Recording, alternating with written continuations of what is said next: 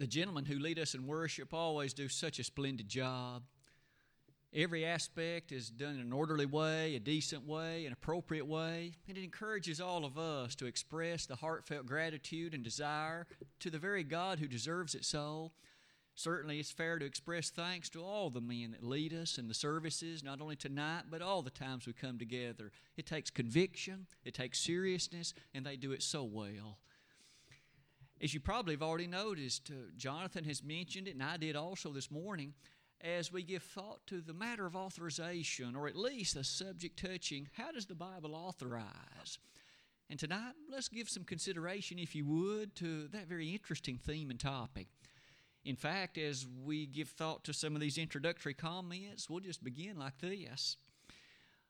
On this particular slide, some pretty obvious statements, very direct ones at that. How do you and I, in the name of religion, know what it is that God wants us to do? How do we know what would constitute an acceptable worship service? How do we know in what way our particular activities as Christians would then be satisfactory to God? Because, after all, pick any particular subject you might want to consider. I'll start with infant baptism. There are individuals who will open the Bible and say, Well, there, doesn't it say? and give approval to us baptizing this little baby. But you and I are absolutely convinced, using the same Bible, that that's not appropriate. How does the Bible authorize? Perhaps as another example. What if you give thought to what so many, in fact, would very strongly believe? That once an individual is saved and that person's name is added to the great honor roll that you and I recognize as the book of life, never can that name, at least many think, be removed. And they might even turn to some verses and say, well, there, doesn't that illustrate it? But you and I, on so many occasions, have affirmed that that's not what the Bible teaches. How does the Bible authorize? Who might be in the position of concluding he or she is correct? You could go right down the list. You and I are absolutely convinced, based on the matter of biblical authority, that it is not right to have mechanical instruments of music and worship. And yet there are others not very far from here who would think the exact opposite. In fact, they might even turn to various verses and say, There it is. Doesn't that authorize it? One more time. How does the Bible authorize? I would go so far as to say this maybe is the most fundamental topic or matter of consideration that you and I could possibly give. For it literally dictates and determines what we do and how we do it. Let's study that matter tonight. As you come to the bottom of that slide, we'll find even before the night's finished that it really touches the most expansive of topics, even how one deals with biblical silence. With all that in mind, let's proceed as follows. How does the Bible authorize? First of all, the matter touching the subject of authority is so intensely significant. This particular slide has that as its goal. May I say that one of the things you and I must instill within the next generation is a heartfelt appreciation for the matter of authority as it relates to the Bible. It is not enough to say, I think. It's not enough to say, I suppose. It's not enough to say, well, I feel like it ought to be all right. We must have proper biblical authority or else it isn't authorized at all. With that in mind, didn't Jesus say, after he was crucified, after he was resurrection, in Matthew 28, verse 18, all power, and that word power in the Greek means authority, all authority has been given to me in heaven and in earth. The Lord had all of it. And therefore, when he gave those instructions to the apostles and when it was bequeathed through the Spirit to those inspired New Testament writers, all authority with the approval of heaven has been set forth. It is with that in mind we come to the implication of Matthew chapter 4. When you and I give thought to what occurred on that occasion, the tempter had come before the master. Turn these stones into bread, and the Lord didn't do it. You may remember the second one. Take him into a pinnacle of the temple, cast yourself off, for the scriptures teach that he'll not let you dash your foot against a stone. Isn't it still true? The devil quoted scripture. He quoted directly from Psalm 91 But Jesus was wise enough, appreciative enough, and understood the nature of biblical authority where he knew that's not what that scripture taught. In that, in fact, he quoted another text from the book of Deuteronomy and asserted the devil was incorrect in his assertion. Today, wouldn't you and I be particularly mindful of understanding the sacred text well enough to be able to help others see when they've made misinterpretations? The third time, though, the devil, of course, said, Look at all the kingdoms of the world in a moment of time. If you'll bow down and worship me, I'll give you every one of them. That still teaches us, doesn't it, that? That old tempter, the one who's the God of this world, 2 Corinthians 4, verses 3 and 4, he has tremendous influence and he was willing to trade all of it if Jesus would just worship him. You and I still today know Jesus does have all authority, every bit of it. No wonder in light of that Colossians 3:17 is our lesson text. We noticed it earlier.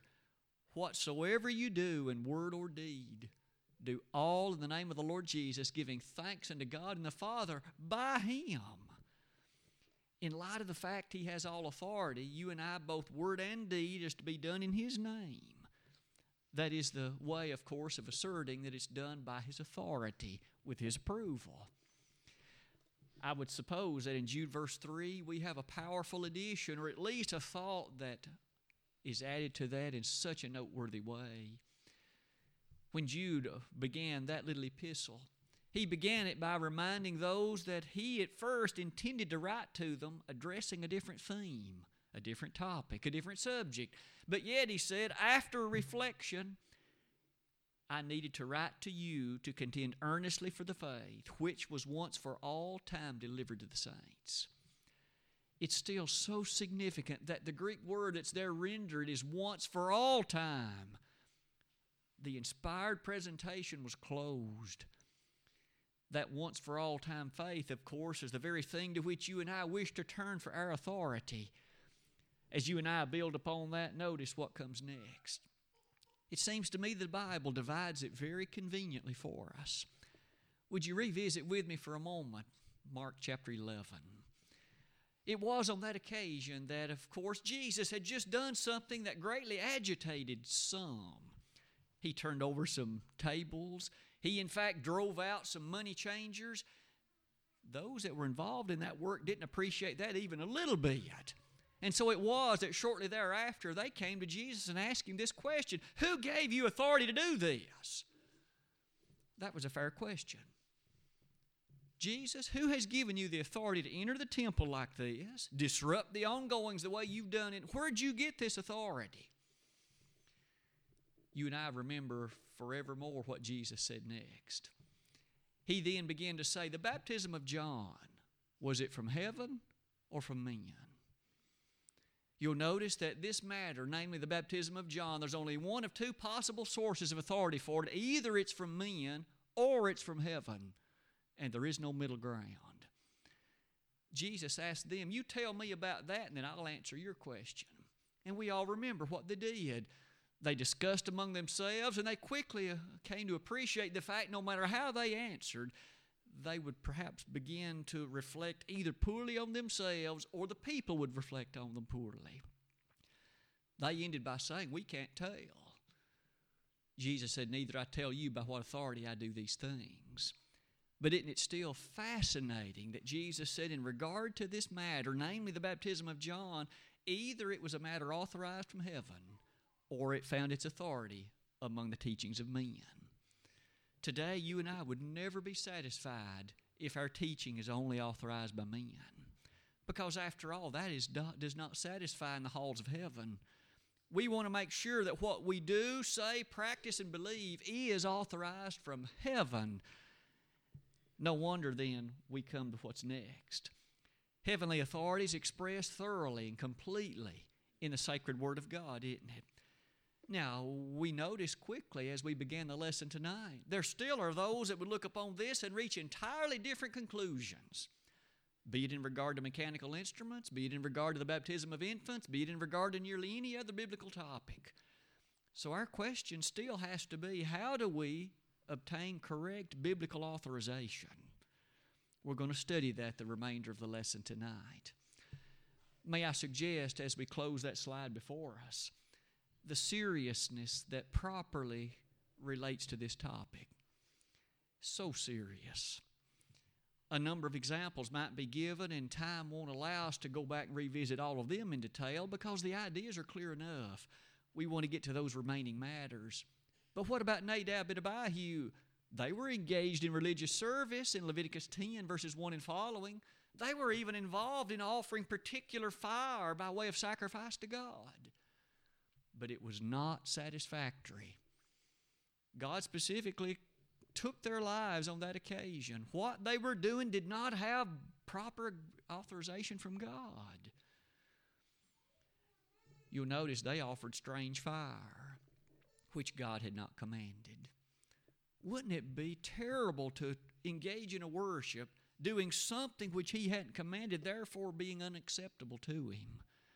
One more time, how does the Bible authorize? Another example, the scene in the life of David in which that Ark of the Covenant was being brought from its distant place to Jerusalem. Uzzah reached out and touched it. Uzzah, did you have authority to touch the ark? He didn't. Did they have authority to carry it the way they were carrying it? No. Did they have authority for the individuals to, to in fact, be involved in the work? No. They didn't have authority for any of it, and Uzzah lost his life. And David had a great setback in his reign as king. Maybe you and I can see in that it's serious business to not have God's authority. The next slide will begin then to ask in some detail so, how do we know whether the Bible authorizes something or not? It comes with this initial observation. What about a direct command? Are there situations and are there instances in the Bible when God directly commands that something either be done or not done? And the answer is yes. In fact, God has worked by way of that several times, of course, throughout the ages. We can even go back as far as the patriarchal period. Wasn't it true? God gave some direct commandments. Noah, build an ark. He told him exactly how long, how wide, how tall to make it. He told him exactly how many doors and windows it was to have. He told him exactly of what wood it was to be made. There was a direct commandment given to Noah construct an ark. And he did it. You and I can appreciate that was one Old Testament example in which a direct command from the God of heaven was given. But what might we say about that Mosaic period of time? Did God give some direct commandments there too? You and I can think of many of them. In Exodus chapter 20, God expressly said, Thou shalt not steal. Verses 14 and 15 of Exodus chapter 20. He specifically said, Thou shalt not commit adultery. That's pretty express, isn't it? Here was particular commandments of things not to do. Were there some commandments? Were there some things God said they were to do? You might quickly think about the construction of a tabernacle. Did they have authority for that? They sure did. Beginning in Exodus 25, God invested several chapters detailing to them this is how long it's to be, this is how wide it's to be, even the furniture that was to go inside it. They were given positive commandments and they followed those commandments, and God expressed the glory on that tabernacle that they had made. By now, you can probably wonder these commandments, that's a direct command, it basically associates to a thou shalt or a thou shalt not as we come to the New Testament era, this Christian dispensation, are there still some commandments? Oh, yes, and thank be, thanks be unto God for them. I've listed a few of them. We mentioned this morning about the attitude of worship, but notice the commandment attached to it. Worshiping God is not an optional matter if we're going to please Him. Thou shalt worship the Lord thy God, and Him only shalt thou serve. That's only in one of many others that you might consider with me. What about loving our enemies? Not optional, is it? Jesus expressly taught in Matthew 5, verses 44 and 45, Thou shalt love thine enemy as thyself. Again, you and I do not have any question about that. That's a commandment. In James 1, verse 27, another one visit the fatherless and the widows in their affliction and keep oneself unspotted from the world. One more time, is that optional? It is not. Those commands then help us see that there are some things that God has embedded within His Word and the power of those commandments. Rather fascinating and remarkable, isn't it? As you and I love our enemies, for example, we notice that God loves them to the extent that He showers His rain upon them, He provides them opportunities. You and I are also taught we must also consider within ourselves the attitude characteristic of a love for them. Go beyond that, even to the next one. In terms of worship, give as we've been prospered. That's a commandment. 1 Corinthians 16, beginning in verse 1. You and I then have that express statement from the God of heaven given to us, and we aren't left to wonder what it means. We're left to appreciate the seriousness and the intent of it, aren't we? And the obedience to it. Isn't that amazing? The nature of God's statement to us about the character and the affirmation of this, which is a direct commandment. By the way, you could list many additional things. I chose one final one at the bottom because, again, that's a matter that is dividing individuals in their thinking sometimes around our land. God has already told us in 1 Timothy 2, verses 11 and following, that in the public assemblies it is not the thing that pleases Him for a woman to be the preacher, to be the one to usurp authority over the man. And so that settles that matter for all who respect the Word of God.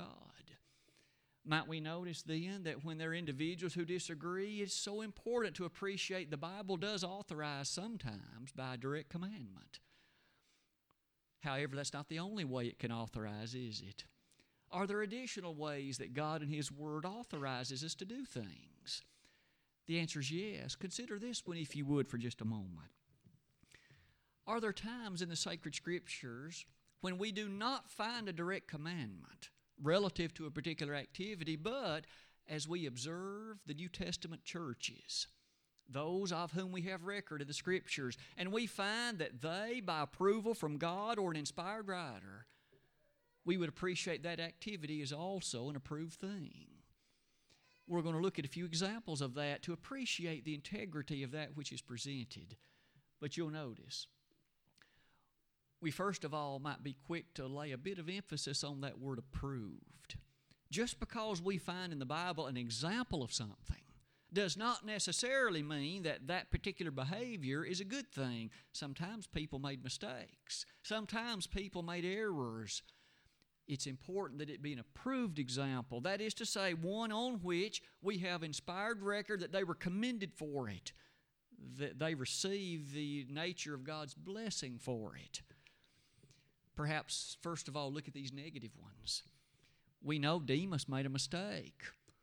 In 2 Timothy 4, beginning in verse number 10, here was one who himself forsook Paul and the brethren and went back into the world. That was a bad choice on Demas's part. Diotrephes also made a bad choice in 3 John 9. Wasn't it on that occasion he loved to have the preeminence among men? What he did, he did for everyone to applaud him because he wanted to be the one in the position of authority. That wasn't a good quality of, of Diotrephes. As we begin to ask about some additional examples, what about these? What about supporting a missionary preacher in a distant place? Do we have biblical authority for that? Taking money out of the treasury of the Pippin congregation and using it to support a preacher in a far distant location, a faithful gospel preacher. Do we have biblical authority for that? I might say there's not a single commandment of the New Testament that that must be done. Not one. But are there any examples in which we find first century churches doing that and doing it with the approval of heaven? In Acts chapter 13, on that occasion, as the first missionary journey was getting underway, we have a remarkable description of the church in Antioch the church on that location. They themselves had made serious inquiry and powerful consideration relative to the topic. You may remember that the Holy Spirit gave commandment separate me, Paul and Barnabas. At that time, he was still known as Saul, but separate me, Saul and Barnabas, for the work whereunto I've called them. Here was the Holy Spirit acting in light of giving approval for what Paul and Barnabas were about to do, which you and I call the first missionary journey. Heaven gave its approval for that. And Antioch encouraged it by sponsoring it. Antioch was the headquartered congregation, if you please. Not only that, they were also the sponsoring congregation for the second missionary journey, where this time it was Paul and Silas who worked in a different area of the Roman Empire.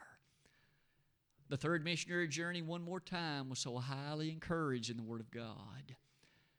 In those cases, aren't we getting a feeling that the God of heaven, by approval of what the church in Antioch was doing, is strongly in favor of you and I doing something similar?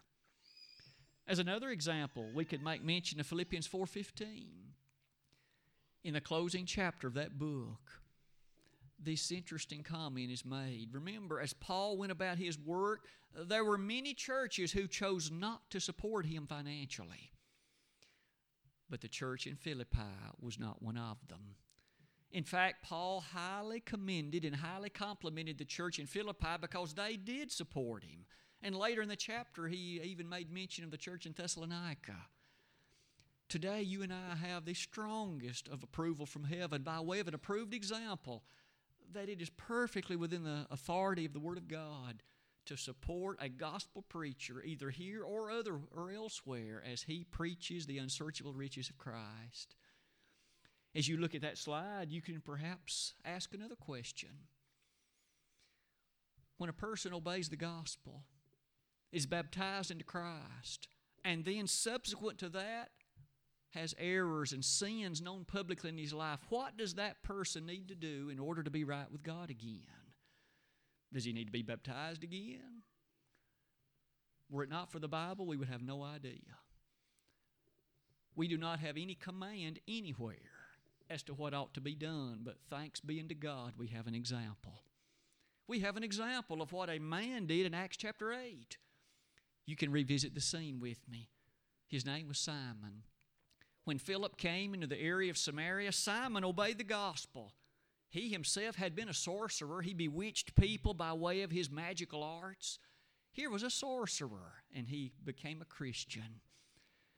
Now the question comes subsequent to that fact, he wanted to buy the capability of laying on of his hands and bequeathing the power of the Holy Spirit. Peter directly told him he was in error. He was guilty of sin on that occasion. So here we have a perfect opportunity. A person who was an erring Christian, what did he have to do to be made right?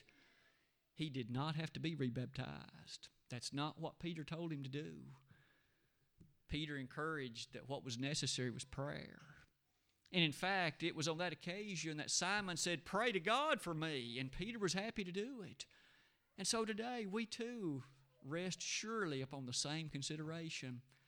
When a Christian errs, that person needs to repent of his sins, just like Peter told Simon.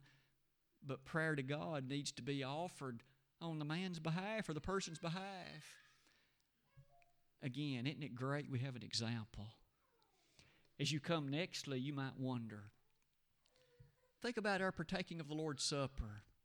You and I look forward to that. It's such a highlight, such a rich and powerful consideration. How often do we do it? Some take it once a year, some take it once every quarter, some take it once a month. We don't have a command anywhere in the Bible that says, Thou shalt take the Lord's Supper every Sunday. But we have a great example. What does Acts chapter 20 set before us? Here was a church in Troas. As Paul on that third missionary journey came to the location, we have an interesting comment that they met on the first day of the week to take the Lord's Supper. Now, every week has a first day if it has any part in it. And therefore, these brethren met the first day of every week, and that's in fact encouraged by our additional observation of 1 Corinthians 16, for there they gave, again, on the first day of every week when they came together, and the Greek word carries that emphasis in it.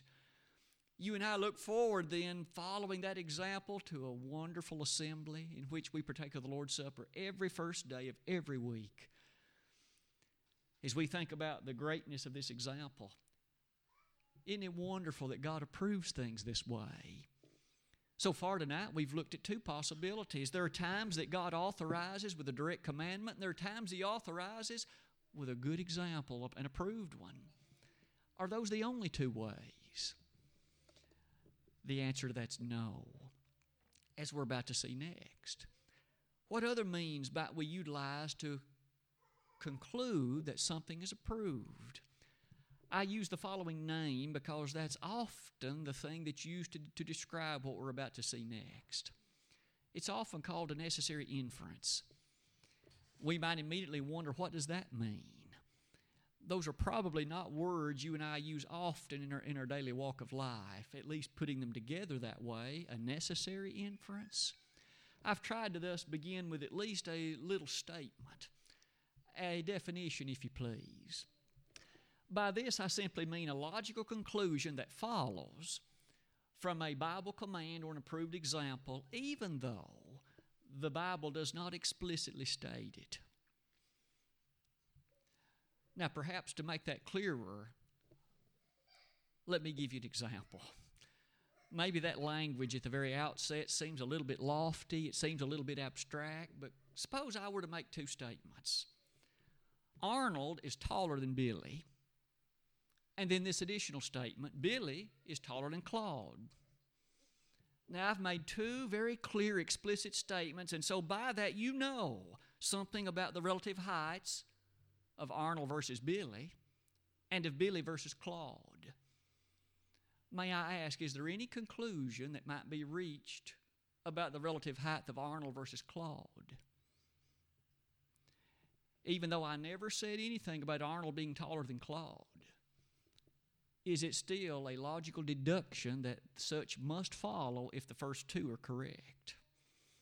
Well, yes. There's no way it could be otherwise if the first two statements are true. The same kind of idea applies to the Bible. If there are explicit statements, namely direct commandments, or if there are approved examples, such that logical deductions could be made based on them, then those two also would have to be correct. For that reason, why don't we look at a few examples? Considerations that might encourage us to think about this matter of a necessary inference. Question Isn't it true that it is the will of God that a congregation have elders? To that we'd surely agree, for so many verses highlight it. Question Can a congregation exist if it does not have elders? And if it does, how are they to conduct business? let's put some things together. First of all, we know that a congregation can exist without elders because it happened in Acts 14 22. On that occasion, here were congregations on the first missionary journey that had been established up to two years earlier, and only two years later did Paul come back through and appoint elders. So we know that they existed without elders. But we also know this. Is it vital for a congregation to take care of its business in the right way. For instance, a worship service needs to be decent in order. The works of evangelism, benevolence, and edification need to be properly undergone. So, did those works take place during that two year period when they had no elders? If they were scriptural congregations, they had to have been. So, could they have had business meetings to plan, to analyze, and to, in fact, make ready for the carrying out of that work? Sure, they could even though the Bible doesn't say that that's what they did. It certainly would be within the confines of a necessary inference. Perhaps as another example, why don't we ask about the songbook? Maybe that's on the back of the pew in front of you. The Bible doesn't say a word about songbooks, nowhere. The word hymn book doesn't occur anywhere either in the Bible. So, are we authorized to use a songbook? Are we authorized to have a hymn book and to pay for that out of the treasury of the church? Absolutely. Because, after all, consider these inferences. First of all, is the church commanded to sing? Absolutely. Ephesians 5:19 and Colossians 3:16 both set before us the fact that in the congregation of the assembly we must sing if we're to worship correctly. The Hebrew writer even says that in Hebrews 2 verse 12. So now if we know we must sing, then might we ask, how do we facilitate singing? For we know it's got to be orderly. We can't have somebody singing one thing and somebody singing something else at the same time. We can't have one group singing one song and somebody else trying to do something else. That's not acceptable worship.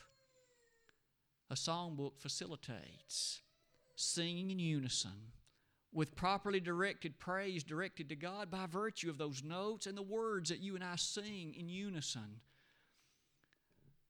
It's not to say that one would have to have a songbook, but they at least are authorized. The same thing might be stated in relation to a man who leads us. The Bible doesn't say anything about a song leader, the words do not ever occur. But consider this how haphazard would it be? And how confusing would it be?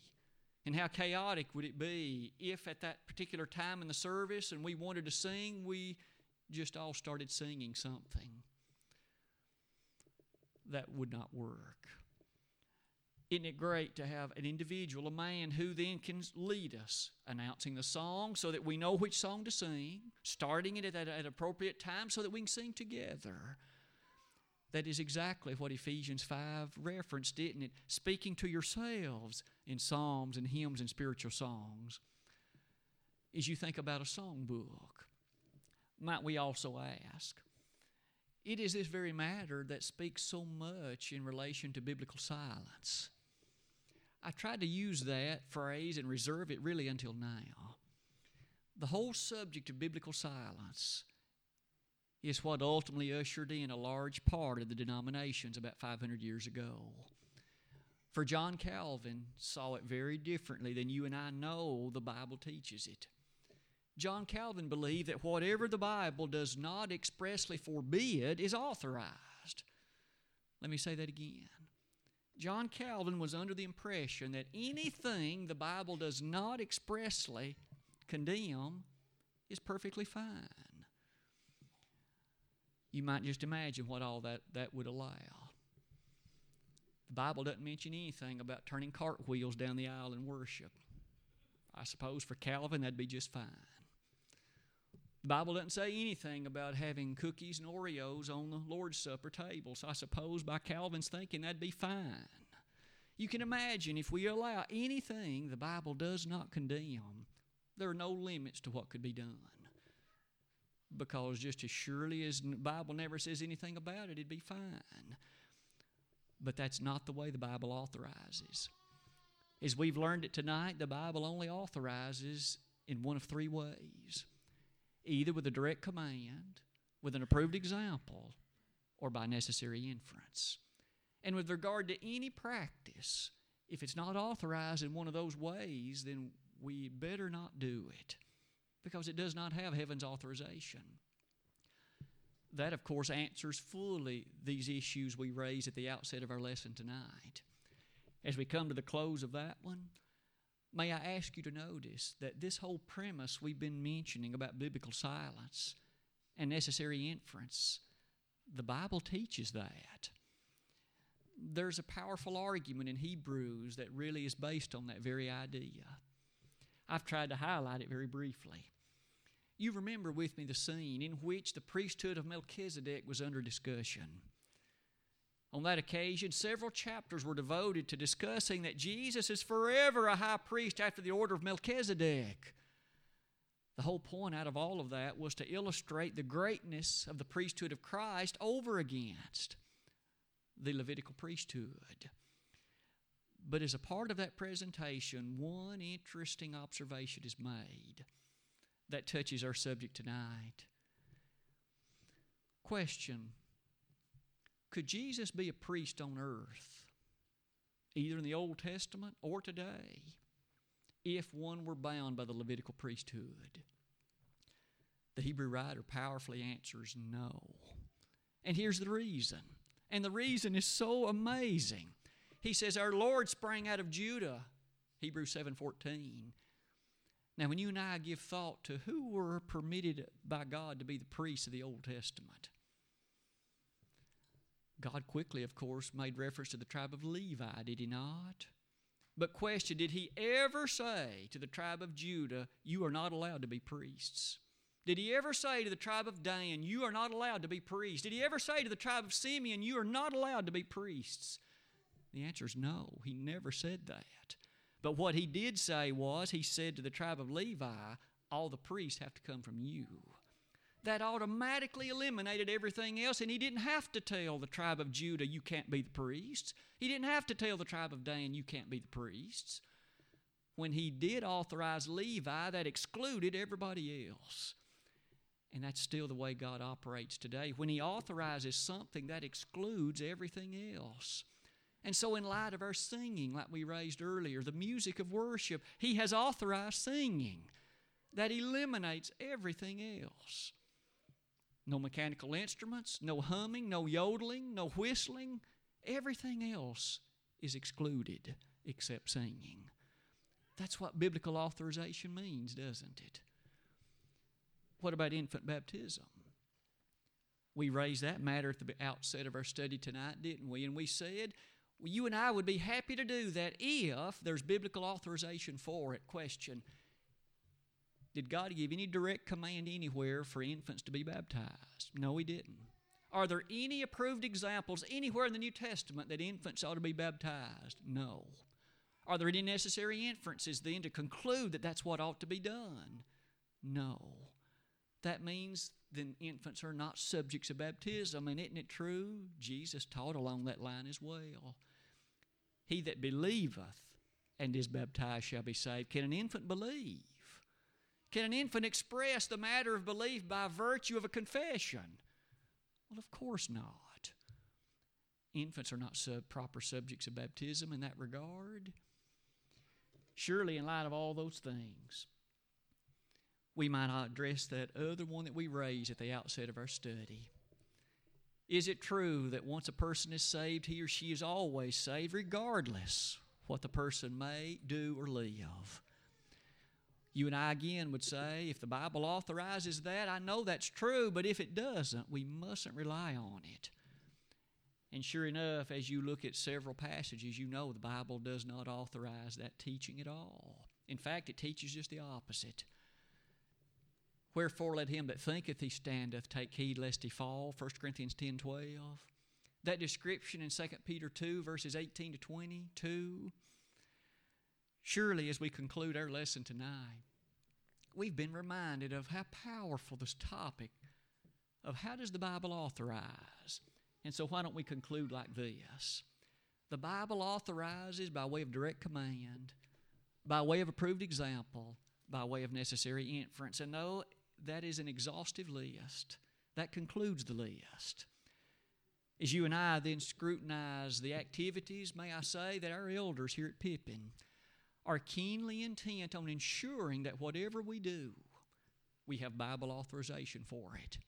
Never wishing or desiring to, in fact, do what is sketchy or questionable, to do that which may well not be sure or certain. And you and I can be thankful because they are watching for souls. And as you and I, of course, strive individually to always follow the same set of guidelines, making sure that God authorizes what you and I do in our lives in the name of religion. As we conclude the lesson, we know that plan of salvation falls so sweetly in these descriptions. How do I know what to do to be forgiven of sin? If we were left to ourselves, none of us would know. One person's idea would be just as good as anybody else's, but God has told us. You must believe in Jesus as the Son of God. You must repent of your sins. You must confess His name as the Son of God and then be baptized. And upon so doing, He's promised to wash your sins away. If you have attended to that fact, but you have wandered away from the fold of faithfulness, why not come back to your first love, following the very example we noticed earlier tonight of Simon the sorcerer? in Acts, in Acts chapter 8. If we could help you tonight in any way, we'd be delighted to do that, resting fully on the authority found in the Word of God. And whatsoever you do in word or deed, do all in the name of the Lord Jesus. If we could help anybody tonight in your response to the gospel, why don't you come while together we stand and sing? I wanted to clarify something as I was retracing the lesson I just delivered. I made a misreference at one point in that. I wanted to fix that right now. In Matthew 5, when I made the reference about loving the enemies, he does not in that place say, Love your enemies as yourself. That from the previous verse came from a different location. So, again, my, my, I apologize for that. That was a mistake on my part. He, on that occasion, simply talked to, of course, love your enemies what they had heard was you love your enemies and hate, uh, rather you love your neighbors and hate your enemies. So my mistake for, for that reference.